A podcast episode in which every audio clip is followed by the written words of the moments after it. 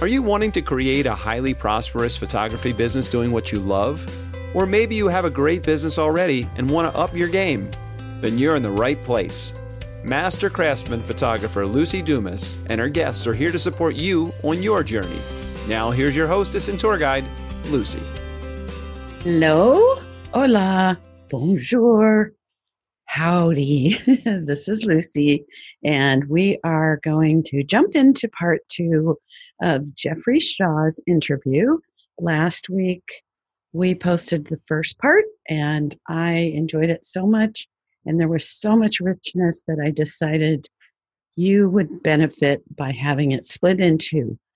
I wouldn't want you to be listening to the first half and then in your car, arrive at your destination, and not jump in and listen to the second part. So here we go on that. Before we start, I want to remind you that I'm starting a group coaching program soon and September 2019. So if you go to lucidumascoaching.com and click on the tab that says classes, you can learn more, you can register there, or you can also get on my calendar to have a quick chat if you need more info. And also, if you haven't downloaded my ebook, 10 Big Ideas for Marketing High End Photography, you will see a place to register for that as well. So, here we go with Jeffrey, and we'll be talking about the second part of his book, Lingo, which, if you haven't gotten it, get it. And if you haven't read it, especially the last three chapters or so. Honestly, it's one of the best books I've read in a long time about being successful in photography. So, once again, welcome, Jeffrey. So, I have a couple questions, and there are uh, some things when I was reading the last few chapters of your book, which for me, you know, sometimes I don't know if you're guilty of this, but get a book and the first half you get so much out of it and then another book comes along. And i was committed to finishing it and i'm glad i did because i loved the last few chapters. So the one about the six practices and first of all creating affirmations for me that is a super important part of being successful and happy in life so I wonder if you currently have a favorite affirmation. I do. And to talk about the power of affirmations a little bit, let me give you some context as to how that part of the book came about, kind of what I refer to as the self help part of the book. Jeffrey, that's probably why I like that part. And it's interesting for a business book because, you know, if I had my druthers, that would have been first, right? Because ultimately, I believe that we have to change ourselves on the inside before we can apply strategies. Mm-hmm. And I think when we don't do that is the very reason why people get stuck on the proverbial hamster wheel because we're constantly given the latest thing, the latest tool, the latest workshop, and we keep applying it, applying it, but we wonder, we wonder why we're working really hard but hardly getting ahead. And the reason for that is is that you're changing the exterior without really changing the interior. And so if we're up to me, I would have put those chapters first. And in fact, those chapters are actually a result of a book I wrote the year before, which never got published. I had originally written what would one would consider a self-help book. My overall career plan was to write a book about how to change people's entrepreneurs' mindsets and then provide a book that gave strategy. But here's why I reversed the order. And I reversed the order because fundamentally, and this is an important business lesson, in the book, I refer to it as the acknowledged need and deeper need. We all have an acknowledge what we think we need, but then experts see in us what we really need. You have to address people's acknowledged need first, because if you give somebody, even if even if as an expert in your field, if you know it's what they need, but if they're not ready to receive it, it doesn't serve them. So, a simple comparison I'll make for photographers is how often you know people might reach out to you and say how much is an 8 by 10 and so many photographers are turned off by that question or turned off by if it seems a low in question first of all they're just starting with an acknowledged need like they know they need a photograph. They may not know what they ultimately need. They may not know that their deeper need is to, as I always said, the deeper need of my clients was to be stopped as they walk down the hallway and mm. reflect on that moment with their family, right? They never asked for that. No one's going to call and say, I'd like to hire you as a photographer because I'd like your photographs to stop me in my hallway so I can reflect on a special moment in my family's life. They're not going to ask for that. They're going to ask for the photograph. And it may just be an 8 by 10 because that's the only size they can think of at the moment. So the real power is understanding people's deeper needs. So I know everyone's deeper need is to create the practices in their lives that make the strategies we apply in business work. Otherwise, we just keep working really hard, but hardly getting ahead. But I had to reverse the order. I had to give people what they asked for, which were strategies. So I wrote Lingo in a format that first gave people effective marketing and branding strategies that I know work. But then I finished the book by saying, okay, now that I've given you that, here is some ways of changing your being and your mindset and your, your daily practices that if you apply those, it will make the strategies I gave you actually work. So, for example, I, I, have to point out one of the practices, my favorite practice I demonstrate in the book is uh, what I call a what's going right journal. Oh, yes, I love that. This, I can tell you, scientifically works. it works because it creates, it first, it works based on science, cognitive bias, it's called. All right, cognitive bias is that you are biased, more inclined to see what you've put into your brain. Now, this is just human nature. Our brains are innately wired for negativity because of survival, which is why you can hear nine compliments, one insult, and we will only remember the insult. We focus on the insult, even though we got nine compliments because it's a threat to our ego. It's a threat to how we feel about ourselves. And our brains are wired for survival. So, how do you reverse that? How do you reverse it so that you don't see the negativity in the world? For me, it's the What's Going Right journal, where every morning you journal not what you're grateful for, because there's a fine line here, but what's literally going right in your life. Like, oh, I'm meeting really awesome people who are connecting me to other people. What's going right in my life is that I am more open to growing than I used to be. What's going right in my life is that I'm meeting influential people. What's going right in my life is I'm being braver than I used to be. What this does as a a practice of retraining the brain is that because of cognitive bias, the more you start journaling about what's going right in your life, guess what the result is? You start seeing more of what's going right. Yes it is such a literal tool to turn your mindset around so that you can see more things going right in your business. Right. I, I know before we actually started recording, I mentioned that I had had brain surgery a few years ago. And one of the things that my sister noticed, it was a four year journey. It was benign tumor, but it was still a lot.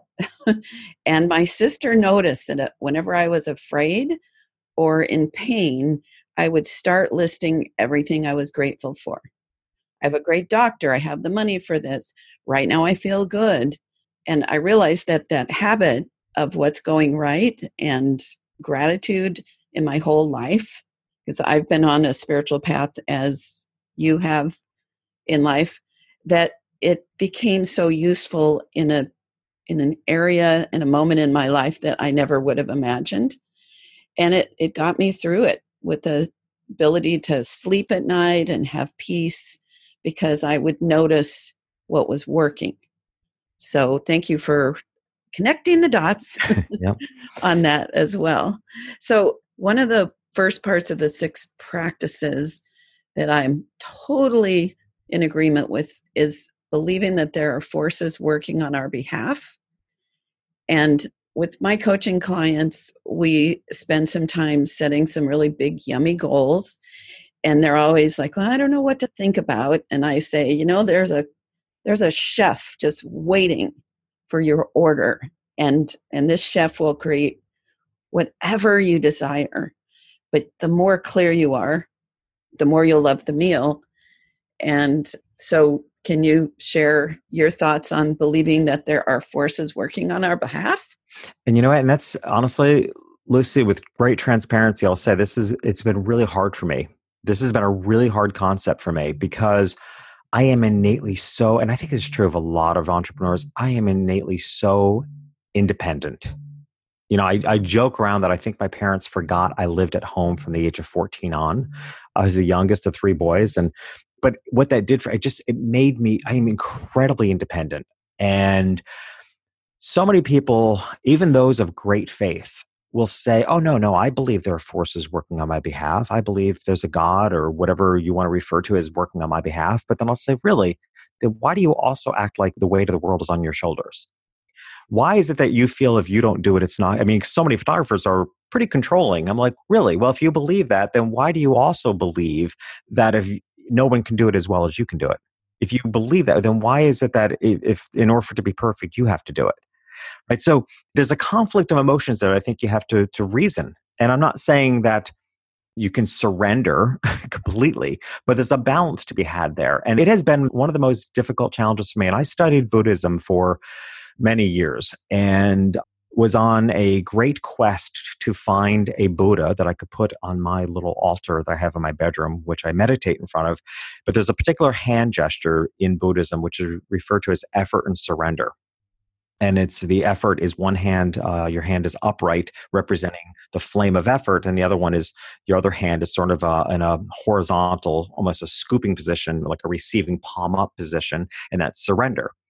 And that to me is the ultimate balance is how do we live our lives with effort and surrender and it's really hard to do. So for me and I think for a lot of us as you know hardworking entrepreneurs, been really hard to trust are forces working on my behalf because it's so hard for me to let go and and trust in forces or a net that's going to catch me. Right. I want to share a quick something that illustrates that for me, but I'd love to hear if you have an example. I lost a pair of sunglasses on a vacation, and I'm hard to fit and I'm vain, so they need to be cute and I was in the middle of nowhere. I was uh, Mount Hood, and I just said, Those perfect glasses are going to show up. And I let it go.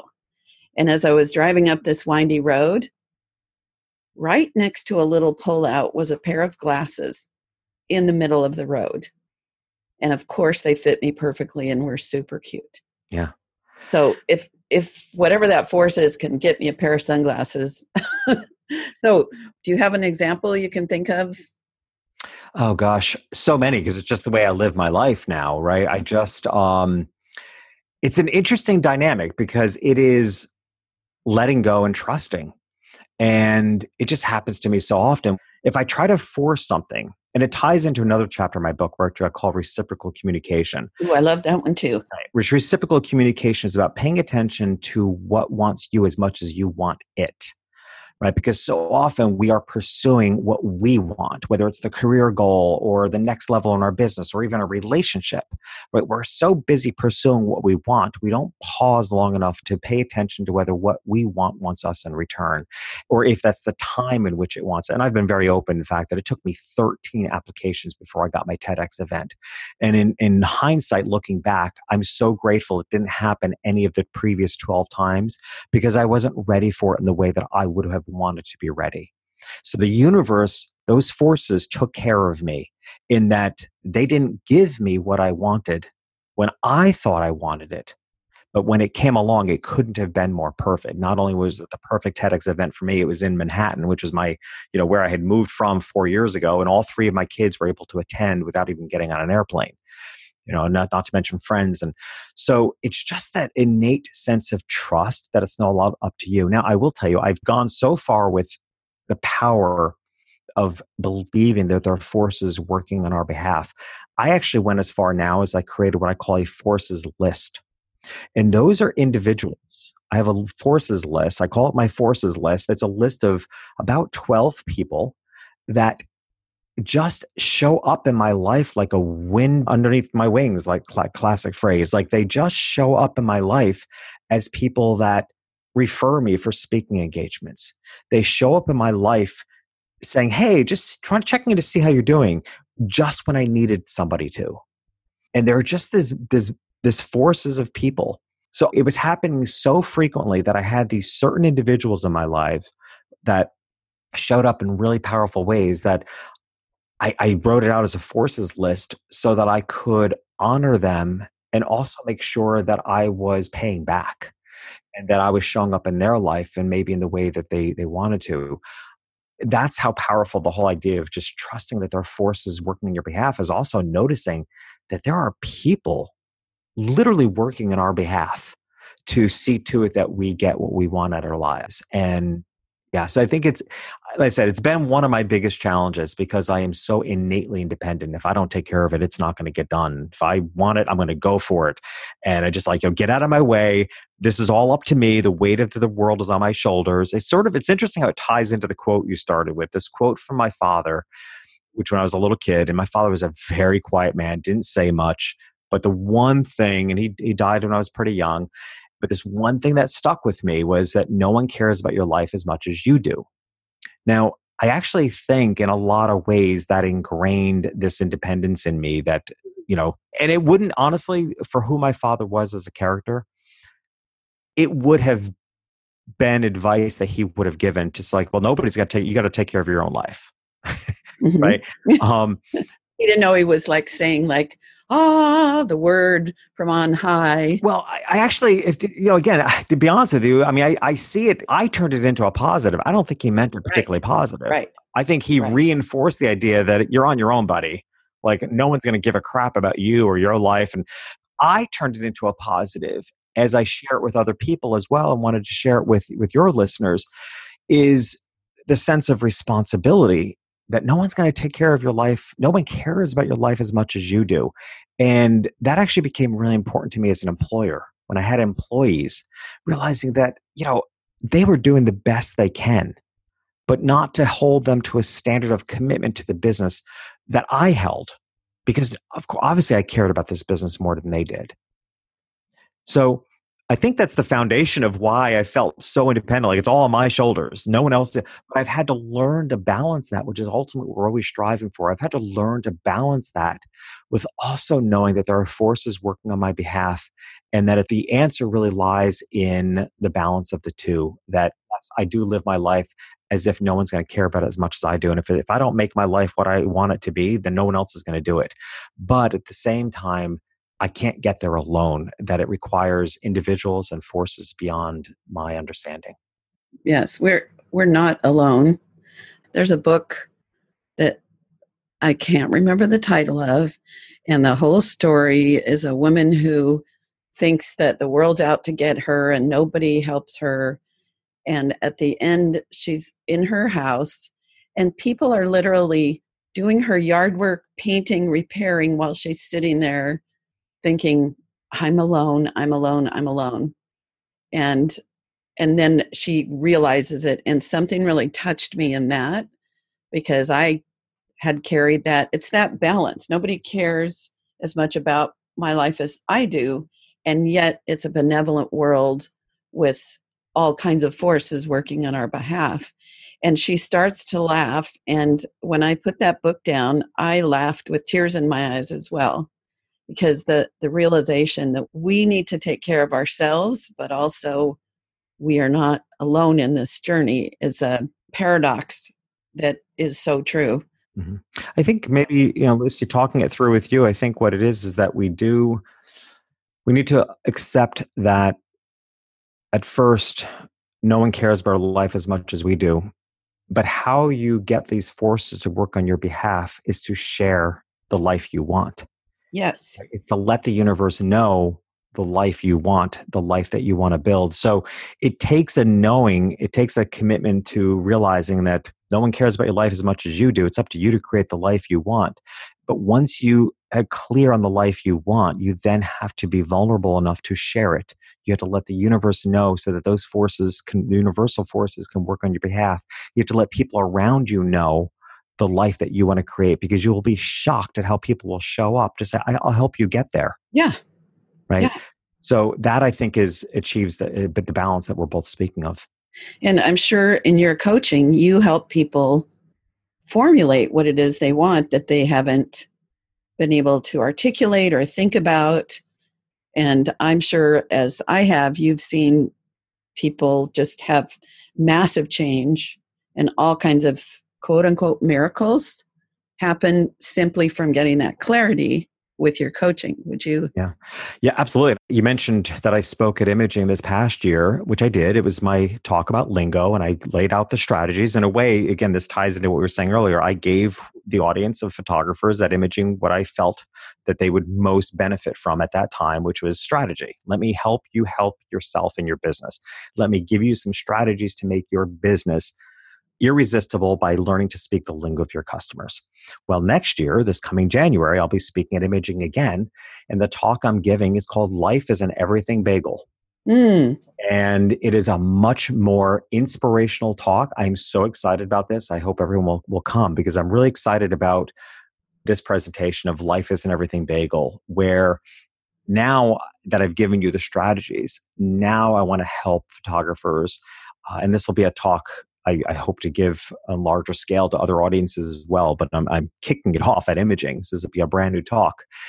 And the reason I refer to as life as an everything bagel is because I I just became fascinated by the whole notion of everything bagels. in fact, didn't like them for years. I didn't like them. And I realized I didn't like everything bagels because I was afraid of the idea of having everything.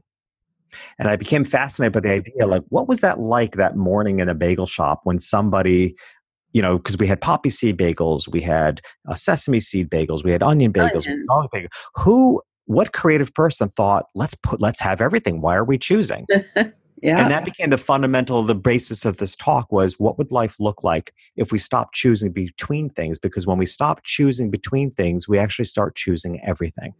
I love it and I can't wait. Right. And I want to help people choose a life of everything. like let's let's not choose between, you know, business success and a personal life. Let's have everything. Let's have the the lives of abundance that we yes. are uh, destined to have. So, darling listener, it's time for you to sign up for Imaging Expo, which will be in Nashville this year, so that you can attend Jeffrey's talk. I know I'm excited to hear it, Jeffrey. Thank you. Yeah, I'm, I'm like I said, I'm just beginning to craft the ideas. It'll be a brand new talk, but one that I, it's actually being kicked around as possibly the basis of my next book as well. So we'll see. Cool, cool, cool. So, what's your current favorite affirmation?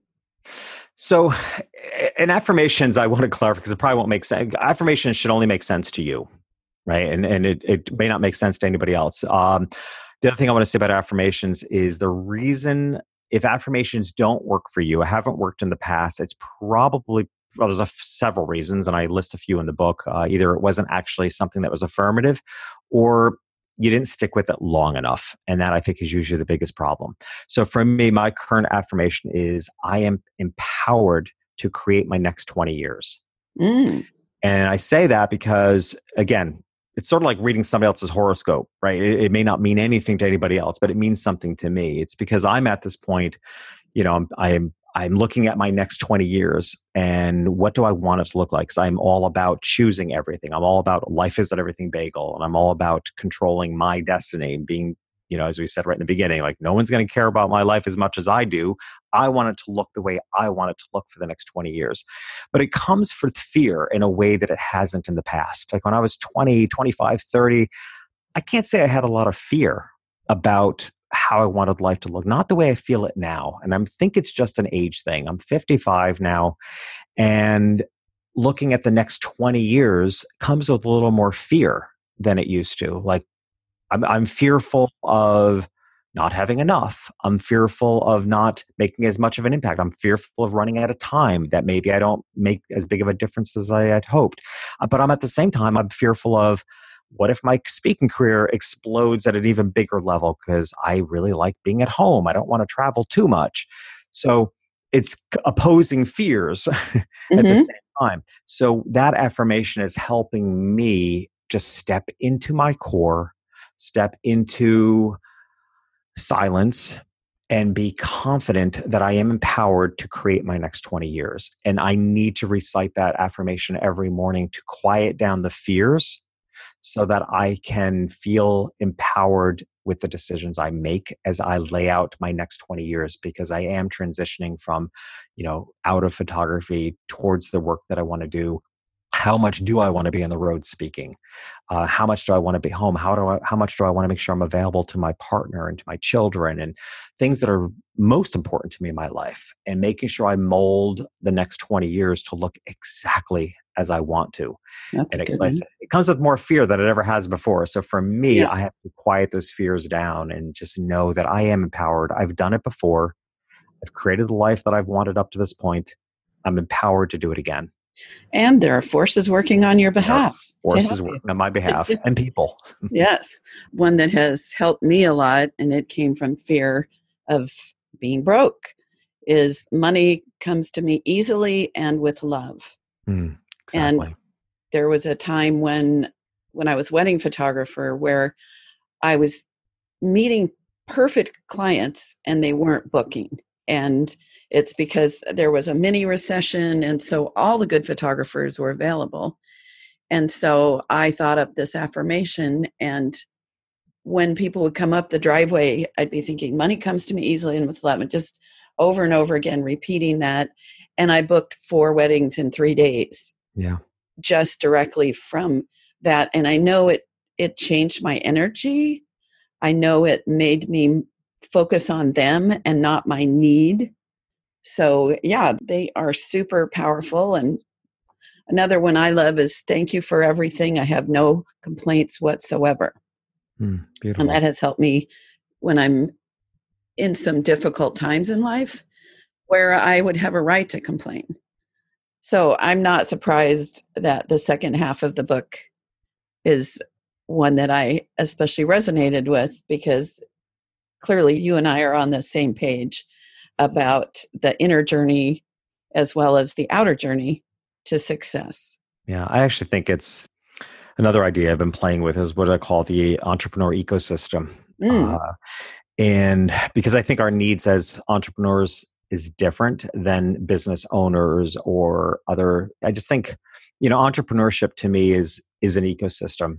We can't just have the strategies. We also need the mindsets. We need the daily practices.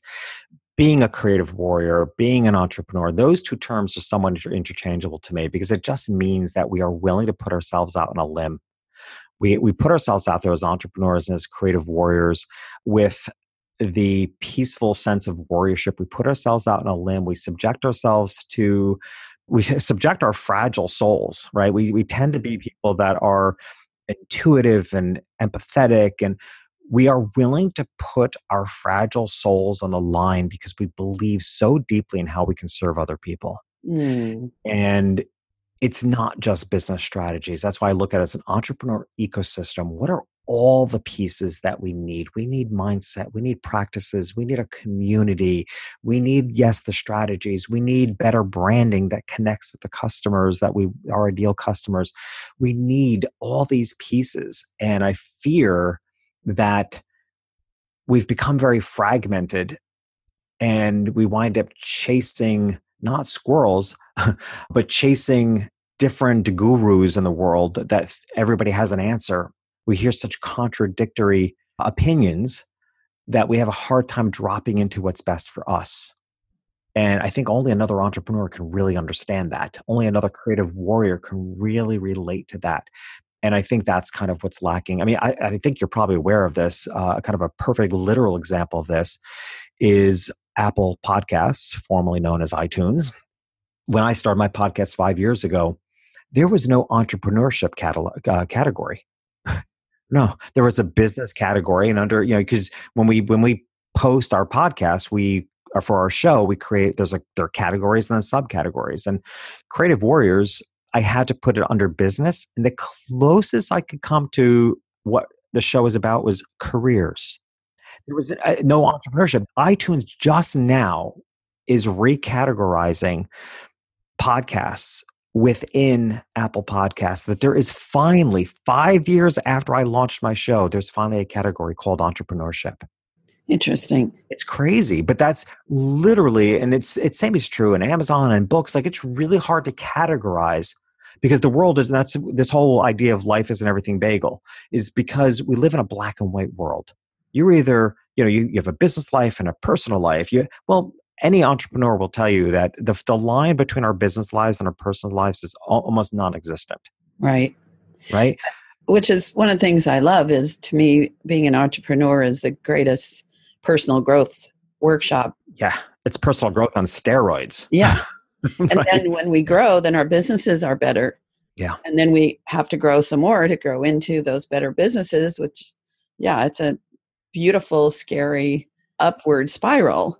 When you asked me about a favorite quote, uh, I resisted sharing actually my very favorite quote, which I'm now going to share with you because Yay. I say it all the time. I recite this quote all the time. I'm like, I want to give Luci's audience something different because I feel like, you know, I say the same thing all the time. But but you know, your favorite quote is your favorite quote, and it's been the basis of so much of my life. And it's by Jim Rohn, and the quote is, "Your level of success rarely exceeds your level of personal development." Mm and that's everything to me it's mm-hmm. everything it's how i run my life and it's also why i want to help people transform their lives because when i help them transform personally it raises the ceiling for which success is waiting for them and then so they grow and they they bump against that ceiling of success. So then you you personally grow and then that ceiling rises and then your success comes up to meet it again. That's actually the journey of entrepreneurship. And that is what entre- what makes entrepreneurship different is that it really is a blend of business and self help, personal development, which is why I wrote Lingo as I did. It is 80% business strategy, 20% or so, maybe 70 30 split, but it's a good percentage of it is self help. And I sort of address that in the book. Now that I gave you the strategies you need, now let me give you the inside work that will support the strategies you've been given so that you you develop personally so that the strategies of lingo as you apply them you will actually see the results. And that is why I loved it so much. Good. Um, what what you just mentioned, I notice, and you can tell me if this feels true for you. Whenever I'm expanding to a next level, it's almost like energetically or my body or like my shell has to break or something. There's like a a discomfort that's almost physical when I'm you know making a big growth leap do you relate to that do you know what i'm talking about absolutely so yeah i've been doing a lot of work around the idea of quantum leaps because i try to at the end of the day i try to make things attainable and usable and quantum leaps have always been so ethereal i've I've been looking at how can I help people create the environment for which a quantum leap can happen. And I think we have to. I don't think a quantum leap again, it's that balance of effort and surrender. You can't just surrender to when the universe, the, those forces working on our behalf, we can't just surrender to when those forces decide to work on your behalf and create a quantum leap.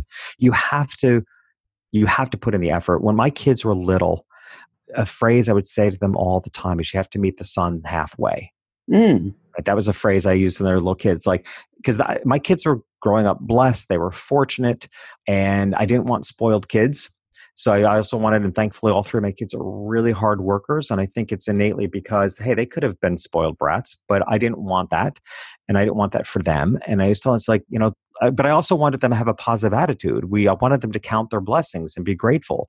So I wanted them, you know, I would say to them, hey, you know, the sun is shining on your life. We, we live in this really nice town in Connecticut, and the sun is shining in your life, but you have to meet the sun halfway. So that's why I feel like with quantum leaps, it's you have to create the environment for which the forces can then work on your behalf to create for you that massive leap across whatever cavern you stand in front of to get you to where you want to go. So I have been systematically breaking down what it takes to create that leap. And, and I will tell you, Luci, there are a lot of steps to it and how I prepare people. I prepare people so that they can set the environment for that quantum leap to happen. The turning point is getting really clear on what you need to let go of. Ooh. You simply cannot leap. I mean, to the point that I actually get a little more forceful with it and say, what is it that you hate that you want to get away from? Because it is the force of what you never want to see in your life. You never want to see poverty again. You never want to struggle to pay your bills. You never want to be in an abusive relationship again. It's getting really clear on what you absolutely never, ever want in your life again. You get clear on that. that is the energy of force that the universe needs to hear from you to say, You're ready. And now I will help you leap across that cavern so that you can have the quantum leap that you want in your life. And in my description for imaging, by the way, this will be a big part of my talk at imaging about life is an everything bagel. And in the description I wrote for imaging to publish on their website about my talk, I said, look, 2020 is a leap year. Let's make it more than just a year on a calendar, but let's make it the year you have the quantum leap in your life that you want. Wow, I love it. That's huge. Yes. What I want to do in that talk is I'm going to help people. I've, I've broken it up into a system. Mm-hmm. I'm going to demonstrate the system to set up your life so that you can then trust in forces that you can't even imagine that will do the rest of the work for you. But you have to meet the sun halfway. You have to set up the environment for that quantum leap to happen and then trust in the forces working on your behalf. Yes. Well, I'll be in the front row. awesome. I'll look for you so oh my gosh jeffrey i i would love to go on for another hour with you. I just so love this conversation. So people want to contact you. How do they get in touch with you? So my main website is jeffreyshaw.com from there there's the podcast, there's all the things I do, all the squirrels I chase, they're all there. So you can branch off jeffreyshaw.com to whatever you think will serve you, including my coaching services, my brand consulting, the podcast, my speeches, everything's there from jeffreyshaw.com. Great. And you had a little offer for us. What was that and where can we find it? Yeah, so you would go to lingoreview.com. And what I love to help people do, again, my my role is to find what is brandable and marketable in people, right? So I start with really figuring out what is brandable about you, what makes you unique, and then how do we communicate that by speaking the right lingo to the people that you are meant to serve that already value what you have to offer. So I offer as a gift to your listeners this opportunity for me to review their websites. They go to lingoreview.com they fill out an application, which actually are some inner questions. I want to know about their values and what they think their clients value. I then go to your website to see if you are communicating what you intend on saying to connect with your ideal customers. And I can tell you, 98% of people do not. I so agree. then I will there's just a huge communication break between what we what we feel on the inside and the way we're putting it out in the world and that's then what I do, I help people find what's brandable in them, and then how do you put it out in the world to help you attract the people that already value what you do so you're no longer chasing down people. And so i'll, I'll return an email with, with a few tips on how you can improve what you're communicating on your website. So it's lingoreview.com thank you for that offer. I know people are going to really really love getting your input on that. Jeffrey this has been so great and honestly I would love to interview you once a week. I, I think there's so much more that we can talk about. So, just really grateful. And I love your show and, you know, I love your book. So, thank you. Thank you. Thank you. Oh, my pleasure. Thank you for having me on. And I look forward to seeing you at Imaging USA in January. Yes. All righty. I wanted to conclude this with a little bit of a summary of three main messages or parts of our conversation. So, if you, dear listener, would like a little mini version of our conversation, here are three areas that I found especially helpful and fun and rich about the conversation. So, one, we talked about his book Lingo and how he transitioned from basically a starving artist working too hard for too little money to a highly profitable and sought after photographer. And when he discovered the lingo of his ideal client, how that led to him being highly successful. And the main thing I really loved is that he said he found wealthy people, you know, realized that's that was his calling, but people who were family centric who had the income to create really great lives so that they could focus on their children. And we talked a little about the myth that wealthy people don't spend money. And he mentioned, first of all, that making judgments about anything is something not to be recommended, but especially wealthy people who are family centric and who love photography, they will invest whatever they need to to have the experience of walking down the hall and standing in front of a portrait and feeling a beautiful moment in their family's life again. I liked that, that he realized that's the need that his clients and my clients have that they don't know. And in his program that he did at the Photographers of America and other programs he's given, his most tweetable slide is the one that says, It's not your job to prove your value to anyone. It's your job to find people who already value what you do. I really love that thought. We also talked about why he's big on the squirrels, why the word squirrel is important in his teaching, and why he has hundreds of squirrels, possibly. I've seen a picture of some shelves because people send them squirrels. Now, what he said is that chasing squirrels to him is not about allowing ourselves to be distracted to our detriment, but allowing ourselves to notice what we notice, feel what we feel, act on impulses. The world needs creative solutions. And people like us that are not traditionally minded, we often suffer in our culture because our culture is trying to make us sit still and pick a path. And he suggests that we don't shut down that part of us that sees more and hears more and feels more. In business, if we can allow, I would say, our ponies to run a bit, we'll have a healthier business model. And he also suggests multiple streams of income. His thought is that we all have something core within us, and whatever we do, whatever form it takes, there's going to be something that connects. For him, he loves transformation. So he loves transformation in the dark room, He loves transformation in photography, in his coaching, in his books, his teaching, everything he does.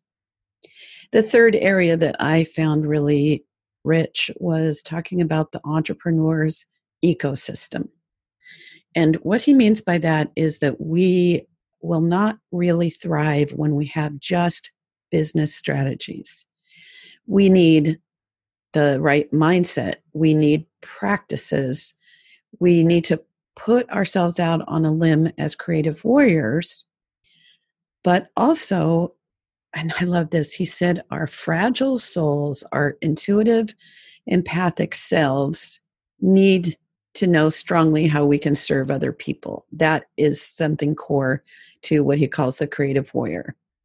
So we need a community, we need a mindset change, we need practices, we need better branding, we need many inner shifts as well as outer shifts. He talked about how chasing different gurus to try to find the answers is going to get us confused. And what we need to do is to drop into our inner knowing and finding what's best for us. He also talks about how the line between our business and our personal life is almost non existent. And I love that part. He quoted Jim Rohn, his favorite quote Your level of success rarely exceeds your level of personal development. So, thinking about how blending our business and personal growth and how all of it goes together to spiral up, up, up is just the fantastic and challenging part of being an entrepreneur. So, again, I want to remind y'all that I have a group coming up in September, and I would love for you to go to lucidumascoaching.com. You can see a link called classes and either join or click and get on my calendar to have a quick chat to learn more. If you don't already have my ebook, 10 Big Ideas for Marketing in the Real World, you can also get it there. You have been listening to The Highly Profitable Photographer with Luci Dumas. If you've enjoyed this podcast, please rate, subscribe, review, and share. To connect one on one and learn more about our coaching programs, just go to lucidumascoaching.com. Until next time, go have fun photographing and selling your work.